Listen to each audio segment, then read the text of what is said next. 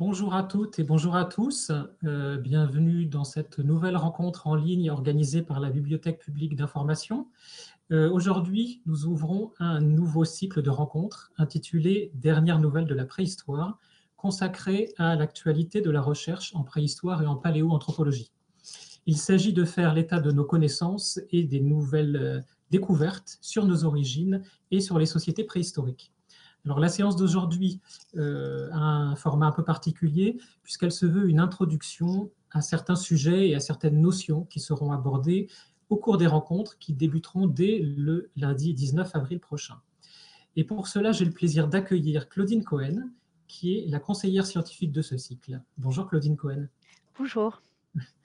Vous êtes historienne et philosophe des sciences, spécialiste des sciences de la préhistoire, vous êtes directrice d'études à l'école euh, des, des, hautes études en sciences sociales pardon, et à l'école pratique des hautes études Paris Sciences et Lettres.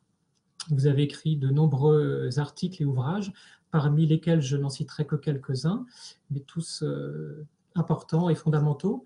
Euh, La femme des origines, publié chez Belin Hercher en 2003 et réédité en 2020.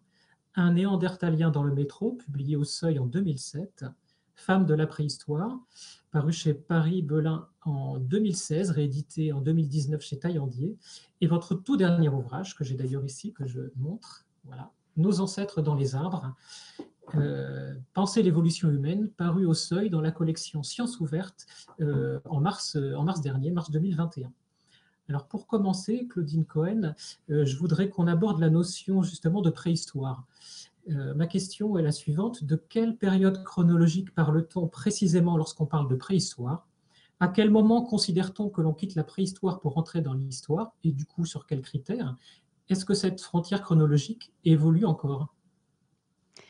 Alors, ce mot de préhistoire, euh, c'est un mot qui en fait a beaucoup euh, de sens différents. Quand on a découvert l'existence d'espèces animales éteintes, on a parlé d'animaux préhistoriques. Et c'est un mot qui reste. On sait que les dinosaures sont des animaux préhistoriques. Et euh, les êtres euh, très étranges du Cambrien ou du Précambrien sont des êtres préhistoriques. Alors, quand on s'est mis à s'intéresser à l'homme fossile, et ça c'était dans les années 1860, eh bien, euh, on l'a nommé l'homme préhistorique aussi. Et les gens qui travaillent sur les fossiles, c'est-à-dire les ossements, les dents, etc., on les appelle des paléontologues. Paléontologues donc pour les animaux et pour les hommes, on les appelle des paléoanthropologues. Alors, il y a une discipline qu'on appelle la préhistoire, avec un P majuscule. Cette discipline, elle étudie les vestiges culturels humains. Donc, quand on parle de préhistorien, et non pas de paléontologue ou de paléoanthropologue, eh bien, on parle de gens qui s'intéressent à des silex taillés, qui s'intéressent euh, à des foyers, à des sites d'habitation, qui s'intéressent à l'art paléolithique, etc. Et donc, tout ce qui concerne l'homme préhistorique.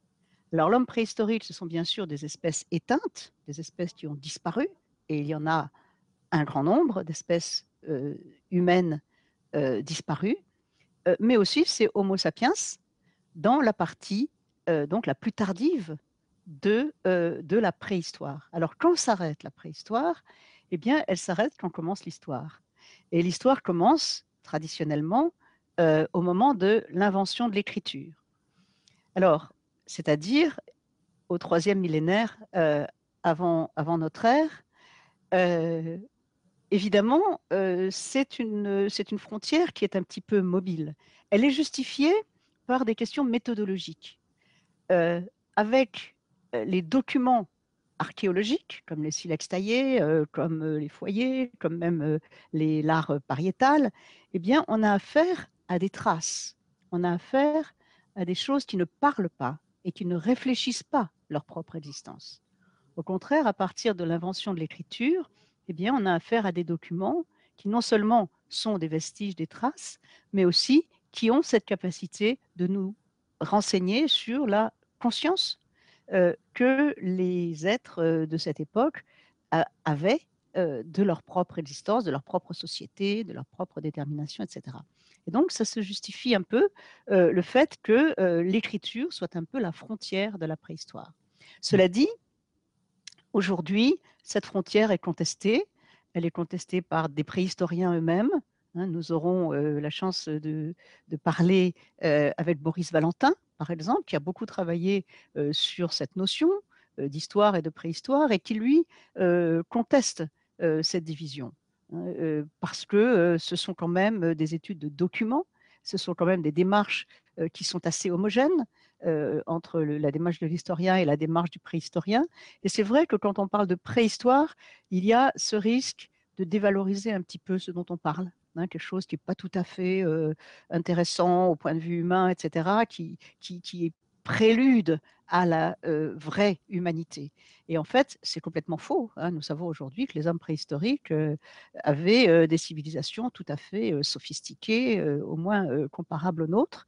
Et donc, il n'y a aucune raison de dévaloriser leur existence. Alors, ce sont des frontières qui sont en train de, de bouger, mais classiquement, on appelle préhistoire tout ce qui précède l'invention de l'écriture, avec aussi ce problème qu'il existe aujourd'hui des peuples sans écriture. Euh, et que euh, ce sont des peuples qui ont une histoire et que ce serait absurde de les reléguer dans la préhistoire. Il y a là aussi euh, quelque chose qui reste à, réfléchir et à discuter. Vous avez justement commencé à évoquer la question de l'apparition de, l'homme. Alors, on a tous en tête la, représentation linéaire de l'évolution de l'homme, hein, passant du singe à l'homme moderne en se redressant progressivement. Cette conception est désormais obsolète hein, chez les chercheurs. Hein. Pourriez-vous euh, nous préciser pourquoi cette conception est obsolète maintenant? Écoutez, euh, quand on avait très peu de matériel euh, préhistorique et paléontologique au XIXe siècle, on savait que l'homme descendait du singe. bon, on savait quand même qu'il ne descendait pas des singes actuels. Même Darwin a bien insisté sur le fait que les espèces contemporaines ne descendent pas les unes des autres, mais elles descendent d'ancêtres communs. Donc, euh, il y aurait un ancêtre euh, de, l'homme qui serait un singe et euh, qui aurait évolué dans des espèces qui auraient donné la nôtre.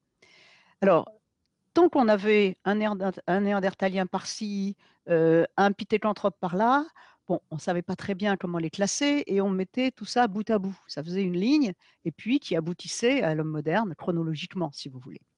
Mais depuis pas mal de temps, depuis au moins, disons, le milieu du XXe siècle et même avant, eh bien, on sait qu'il y a une multitude d'espèces qui ont existé et une multitude de genres qui ont existé appartenant à la famille humaine. Et donc, comment classer toutes ces formes, on ne peut pas évidemment les classer sur une, sur une ligne. Et surtout, euh, nous savons aujourd'hui que l'Homo sapiens sapiens, notre espèce, n'est pas le but de l'évolution. Et quand on dessine un schéma aussi euh, linéaire, eh bien, ça implique que tout cela avait pour fin, avait pour finalité, pour but, euh, notre propre existence. Or, quand nous considérons l'arbre d'évolution euh, de ce qu'on appelle les hominines, de la famille humaine, eh bien, on se rend compte qu'il y a plein de genres, plein d'espèces, que c'est un arbre extrêmement touffu, euh, et on en rencontre de plus en plus, et on en connaît de plus en plus. Parfois des espèces et des genres qui ont cohabité dans des régions pas très éloignées. Et donc, même plus qu'un arbre, c'est un buisson, c'est un buissonnement de formes. Et Homo sapiens est en fait une de ces formes au sein de ce buissonnement et nous savons qu'il y a eu d'autres formes assez différentes de nous qui ont existé il n'y a pas si longtemps. Hein. Il y a 20 000 ans, il y a 30 000 ans, eh ben, il y avait des formes qui n'étaient pas des Homo sapiens et qui auraient très bien pu continuer à vivre. Hein, que ce soit les Néandertaliens, euh, que ce soit l'homme de Flores, etc., euh, qui ont existé euh, pour l'homme de Flores dans une île donc assez isolée, une forme très différente de la nôtre, puisque c'est une forme naine qui ressemble un peu à Homo erectus. Elle a été contemporaine d'Homo sapiens. de même, les Néandertaliens, ils ont été nos contemporains pendant plusieurs millénaires. Ils se sont éteints mais ils auraient très bien pu survivre et nous aurions pu avoir aujourd'hui plusieurs espèces humaines qui cohabitent. et cet arbre qui continue donc, qui continuerait donc à buissonner. Ce n'est pas le cas ces espèces se sont éteintes, les Néandertaliens, l'homme de Flores, les Denisoviens, etc., se sont éteints, même si aujourd'hui nous possédons, nous savons que nous possédons certains gènes qui leur appartiennent, puisque notre espèce est croisée avec les leurs. Bon, c'est beaucoup plus compliqué qu'on imagine, et c'est certainement beaucoup plus compliqué que ce schéma en ligne menant à nous comme le triomphe de l'évolution. C'est vraiment un buissonnement confus, touffu, complexe. et c'est ça qui rend la paléanthropologie passionnante, hein, c'est de débrouiller un petit peu tout, tout, cet ensemble de, très riche de formes et de cultures si on se, comme vous l'évoquez, si on se concentre sur euh, justement les broches, euh, nos propres branches de, l'arbre phylogénétique, donc euh, la famille humaine constitue l'une de ces branches qui distingue des autres primates et des grands singes. Est-ce que vous pourriez nous préciser, vous avez commencé à le faire, hein, mais ce que recouvrent les notions d'homo, d'hominidé et d'hominine qui correspondent aux branches auxquelles nous appartenons? Oui, c'est un petit peu la cuisine des paléoanthropologues, toutes ces classifications. Vous savez que les, classifications biologiques sont un peu comme des poupées russes qui s'emboîtent. Hein. Il y a des, classes très larges qui englobent plusieurs, formes, et puis il y a des classes de plus en plus étroites jusqu'à l'espèce. L'espèce, c'est donc l'ensemble des individus interféconds, hein, ceux qui peuvent ensemble se reproduire. Euh, l'espèce humaine, euh, l'humanité est une aujourd'hui, c'est l'espèce Homo sapiens sapiens. Euh, elle est une et elle n'a pas de sous-espèce. Hein. la sous-espèce, ce serait sapiens et un autre mot, par exemple néandertalensis, si néandertal était une sous-espèce d'Homo sapiens. Donc, nous avons affaire à l'espèce. Un genre, c'est un regroupement d'espèces qui se ressemblent. Donc, le genre Homo, c'est un regroupement dans le temps de euh, plusieurs espèces. Aujourd'hui, encore une fois, il n'y a qu'une espèce du genre Homo, c'est Homo sapiens, mais il y a quelques dizaines de milliers d'années, il y avait plusieurs espèces du genre Homo qui coexistaient. Les Néandertaliens font partie du genre Homo sans faire partie de l'espèce Homo sapiens. Et donc, on connaît au cours de l'évolution euh, depuis un million sept à peu près, ou même plus, depuis 2,5 millions, puisqu'il faut remonter jusqu'à Homo habilis et, toutes les formes africaines, eh bien, on connaît un grand nombre d'espèces du genre Homo hein, qui ont, qui ont évolué, qui ont parfois qui se sont parfois dispersées dans, dans, différentes régions du monde et qui ont parfois cohabité. Hein. Donc, encore une fois, le genre Homo contient de nombreuses espèces qui font partie de ce buissonnement, de cet arbre dont je parlais tout à l'heure. Maintenant, les hominines, alors ça c'est un mot un peu nouveau que les paléontologues utilisent aujourd'hui pour désigner donc la famille humaine, c'est-à-dire la collection des genres qui appartiennent à cette famille et qui sont caractérisés en particulier par la bipédie, hein, par la bipédie, la station bipède, le, crâne posé à l'aplomb de la colonne vertébrale. Et puis, dans les espèces un peu plus tardives, l'accroissement du cerveau, etc. Donc, et, la, forme du crâne qui se modifie. Donc, la famille humaine, c'est la, famille des hominines, c'est l'ensemble, encore une fois, la collection de plusieurs genres, le genre Homo, mais aussi d'autres genres, le genre Paranthropus, dont nous parlerons avec José Braga euh, lors d'une des séances, le genre Australopithecus, et puis d'autres euh, qui, ont été aussi récemment définis. Et donc, euh, les hominines, c'est cet ensemble de genres qu'il faut déterminer comme représentant notre propre famille. En fait, techniquement, c'est plutôt la sous-famille, mais bon, c'est plus simple de dire la, famille. Et puis ensuite, les hominidés, alors, c'est un mot qui a changé. Je suis désolée, euh, le, vocabulaire se modifie en fonction des découvertes scientifiques et aussi des décisions des, chercheurs. Les hominidés, eh bien, ça euh, englobe aujourd'hui non seulement cette famille humaine, mais aussi les grands singes. Hein. Euh, ce qui fait que nous avons, ça désigne une proximité, la proximité que nous avons avec ces grands singes, puisque nos gènes sont tout à fait proches de, des leurs et, et, donc il n'y a pas de raison de ne pas les inclure dans la même famille. Donc il y a la famille, il y a la sous-famille, la famille des hominidés, la sous-famille des hominines, et puis le genre, les genres, dont le genre homo, et puis ensuite l'espèce, donc qui est le plus petit, la plus petite unité dans cette classification. Justement, euh, rapprochons-nous encore de, notre espèce. Euh, au cours de l'histoire de la famille humaine, à quel moment considère-t-on que l'on a affaire à un homme moderne? Et sur quels critères? Quelles hypothèses sont avancées maintenant pour expliquer l'apparition d'Homo sapiens et d'Homo sapiens sapiens, que vous avez déjà évoqué? Alors, le mot moderne est un mot un peu ambigu. D'ailleurs, il y a eu des, discussions de préhistoriens autour de, de, ce concept. Bon, on parle d'Homo sapiens, c'est plus simple. Hein. parce que homo, homme moderne, ça, fait référence aussi à des formes qui seraient des hommes archaïques, et tout ça n'est pas très clair.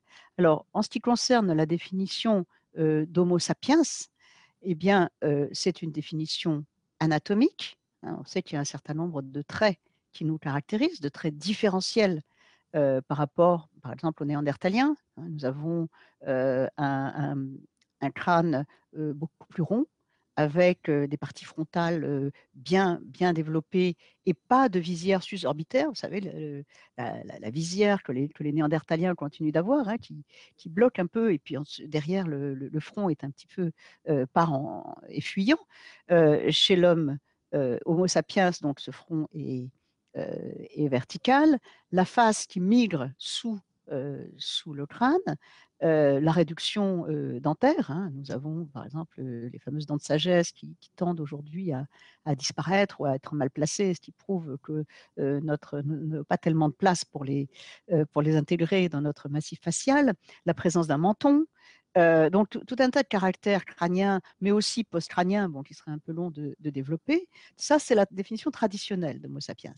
Et puis, il y a des définitions donc, qui, viennent de, l'étude du génome, évidemment, hein, l'étude comparée du génome de Néandertal et Sapiens, et c'est là que ça se complique, puisque, comme on l'a dit tout à l'heure, le génome de Néandertal a un petit peu pénétré le génome d'Homo sapiens, puisqu'il y a eu des hybridations à différents moments de cette histoire. Donc, c'est assez complexe de définir Homo sapiens, mais en gros, on date son émergence aujourd'hui de 300 000 ans.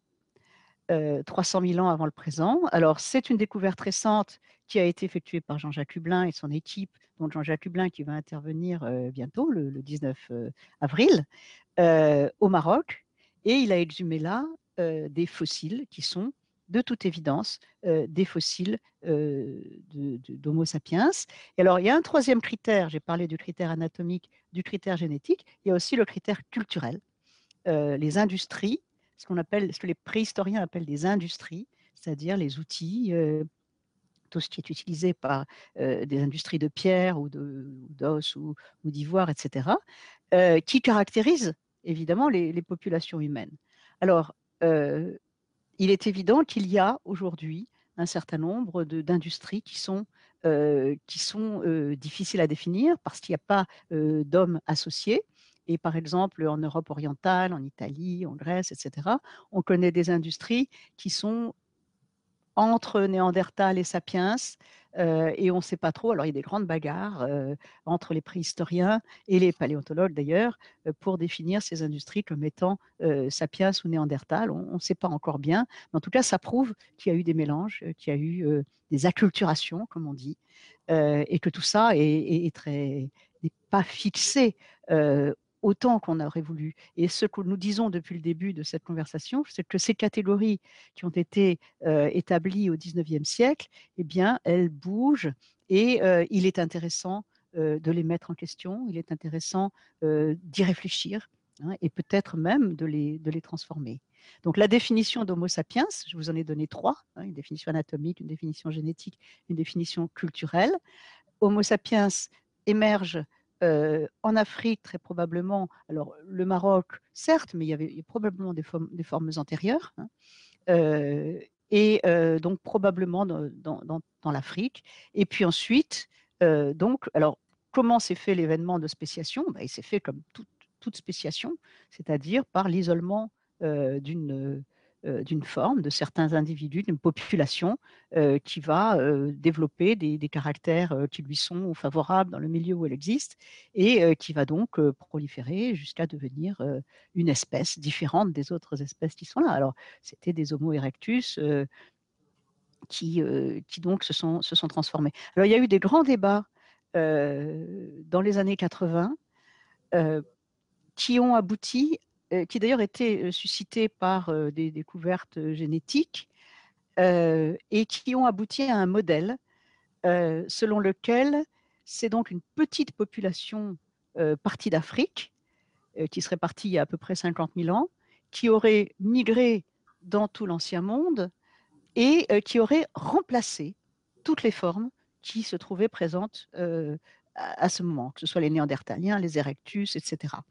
Alors ça, c'était le modèle Out of Africa euh, qui a triomphé à la fin euh, du XXe euh, siècle. Out of Africa, ça veut dire hors d'Afrique.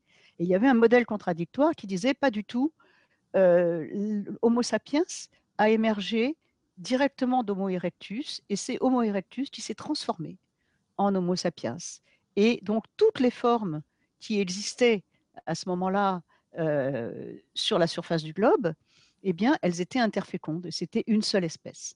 Alors, il y a eu tout, un débat dans lequel euh, le modèle euh, Out of Africa a, triomphé, mais aujourd'hui, on revient un peu là-dessus, justement parce que euh, on sait que Homo sapiens s'est mélangé avec les espèces locales. Il ne les a pas anéantis. D'ailleurs, on n'a aucune trace d'anéantissement. On aurait des massacres, mais on n'a rien de tout ça.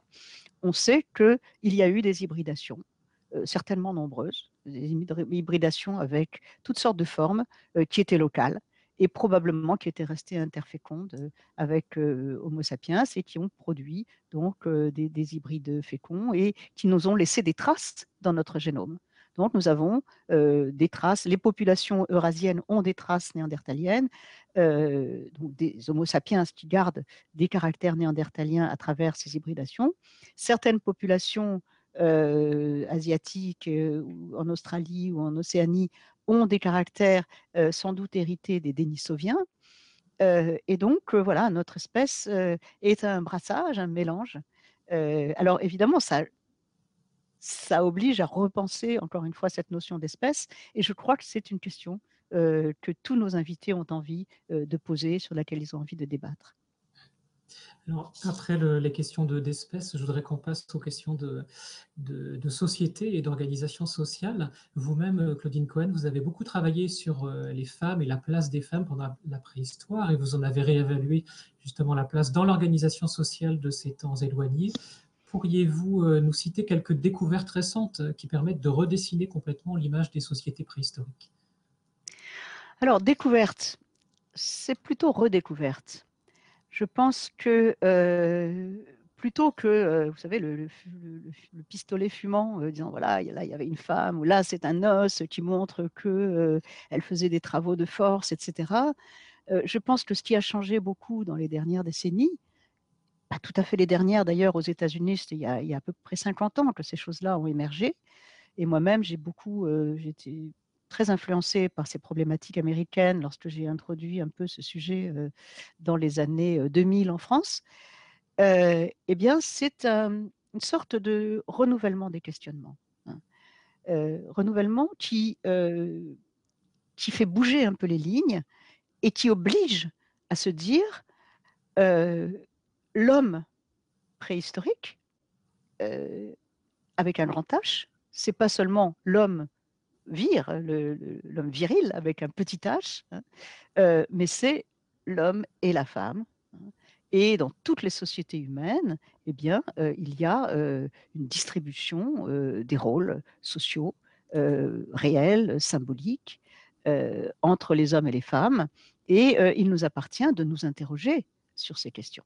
Alors, les archéologues du 19e siècle disaient, bon, on ne parle pas des femmes parce qu'elles sont invisibles, euh, archéologiquement. C'est vrai que quand on trouve un caillou, euh, bon, le caillou, il n'a pas de sexe, hein, on ne va pas pouvoir euh, identifier immédiatement, en tout cas, l'auteur de ce caillou.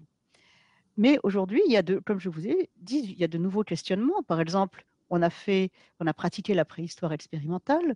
les chercheurs se sont mis à fabriquer eux-mêmes des, outils de silex et ils se sont aperçus que tailler du silex, ce n'est pas une pratique qui exige une grosse masse musculaire, mais qui exige plutôt de la finesse, de l'habileté et de l'adresse, et que de cela, les femmes ne sont pas dépourvues. Donc, on peut imaginer très bien que les femmes fabriquaient leurs propres outils, et d'ailleurs, quand on regarde les foyers, les sites d'habitation, on trouve toujours sur ces sites des fragments, des petits fragments jusque-là on ne faisait pas grand-chose, hein, on pensait que c'était des déchets, mais quand on a étudié les traces qu'ils portaient, eh bien, on s'est aperçu qu'ils avaient été utilisés.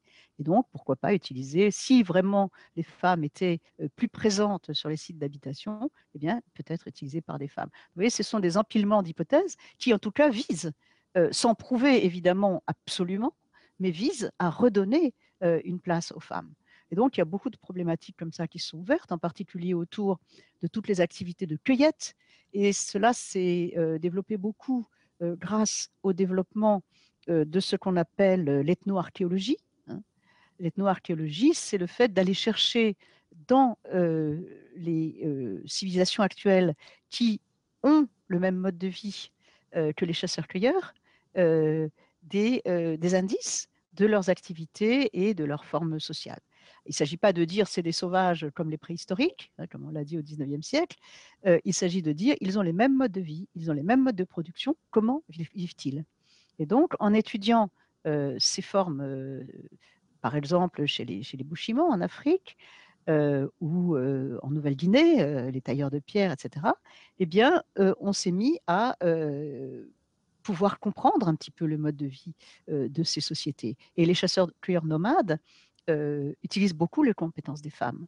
Euh, les femmes vont cueillir, elles vont parfois à des, à des dizaines de kilomètres. Ce n'est pas toujours des femmes qui sont recluses dans la grotte, hein, euh, mais au contraire, elles vont chasser, elles, elles, chassent, elles chassent le petit gibier, elles ramassent des herbes, elles ramassent toutes sortes de, de, formes végétales de, de, nourriture qui, qui, évidemment pourvoient la subsistance du groupe pour une grande partie et puis, elle ramasse aussi toutes sortes d'herbes, de, fibres qui vont pouvoir être utilisées pour des activités liées au tissage, à, la fabrication des cordes, à la fabrication des paniers. Les paniers, c'est probablement une invention très, euh, très ancienne des femmes, hein, euh, le panier pour porter les enfants, par exemple. Euh, et donc, on a, réévalué un petit peu tout ce, tout ce genre d'activités. Il y a eu beaucoup de recherches qui ont été faites autour de ces activités liées au tissage et au travail des fibres. Et donc, on s'est aperçu que c'était un domaine considérable qui pouvait, au moins pour une très grande part, être assigné aux femmes. Et puis, il y a eu aussi tout un ensemble de questionnements autour de l'art, alors c'était une chasse gardée évidemment euh, des hommes. Hein, euh, c'est l'homme qu'on voit peindre, qu'on voit dessiner, qu'on voit sculpter, etc. Et puis, alors c'est peut-être un pavé dans la mare, mais euh, certains et certaines ont avancé l'hypothèse que les femmes pouvaient aussi être des artistes.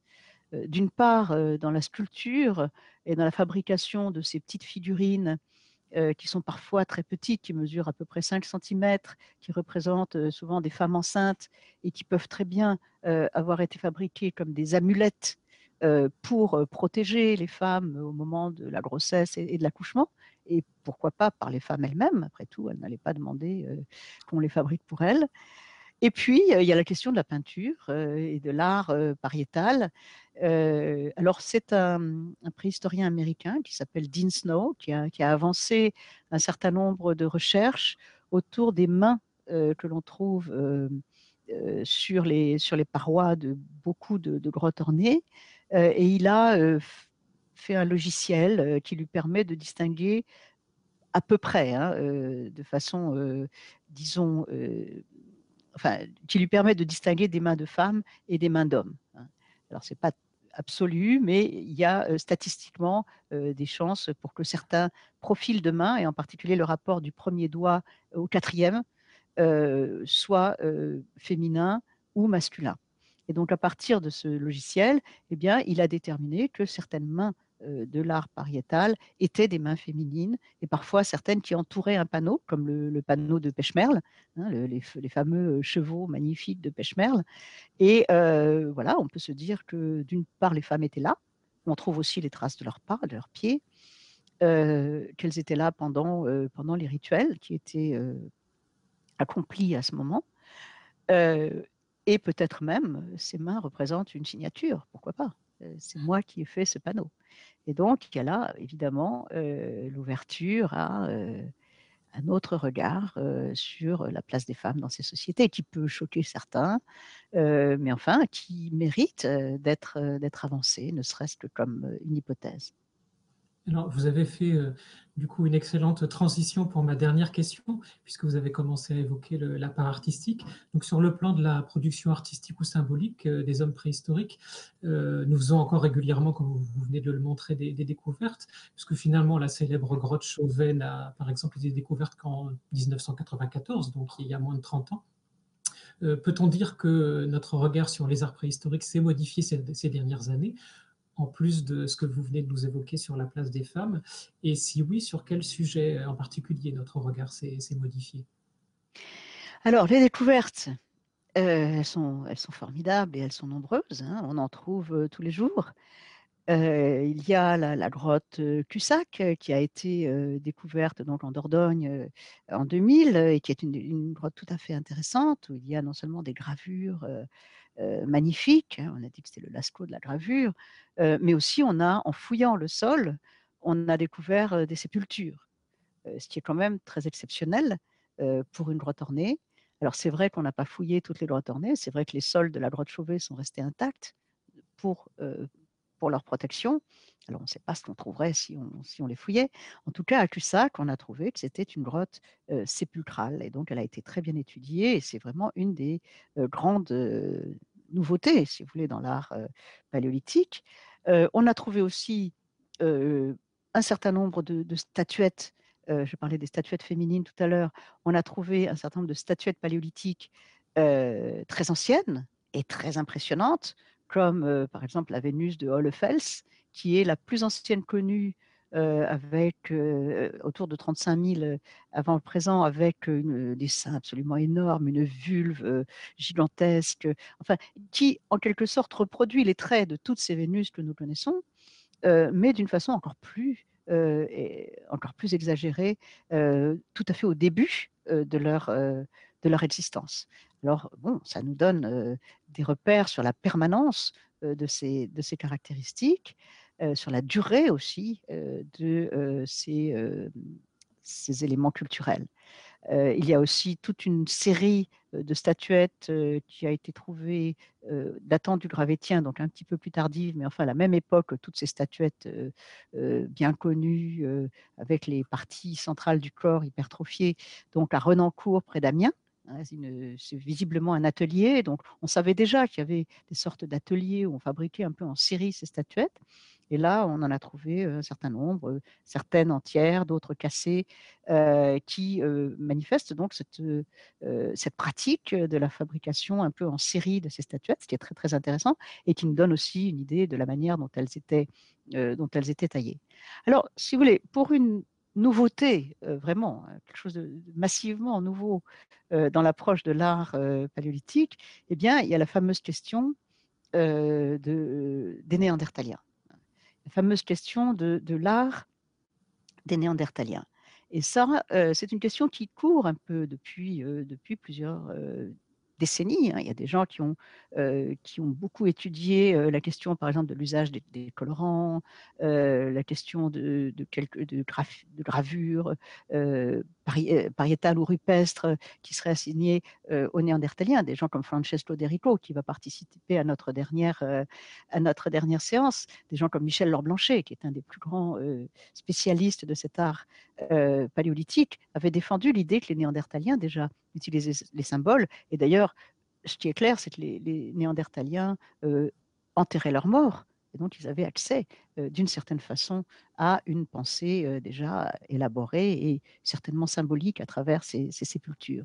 Mais alors, plus encore, on a trouvé en Espagne des peintures pariétales qui, qui sont datés de quelque chose comme 60 000 ans et qui donc ne peuvent pas être assignés à des Homo sapiens, puisqu'il n'y avait pas du tout de sapiens dans cette région à ce moment-là.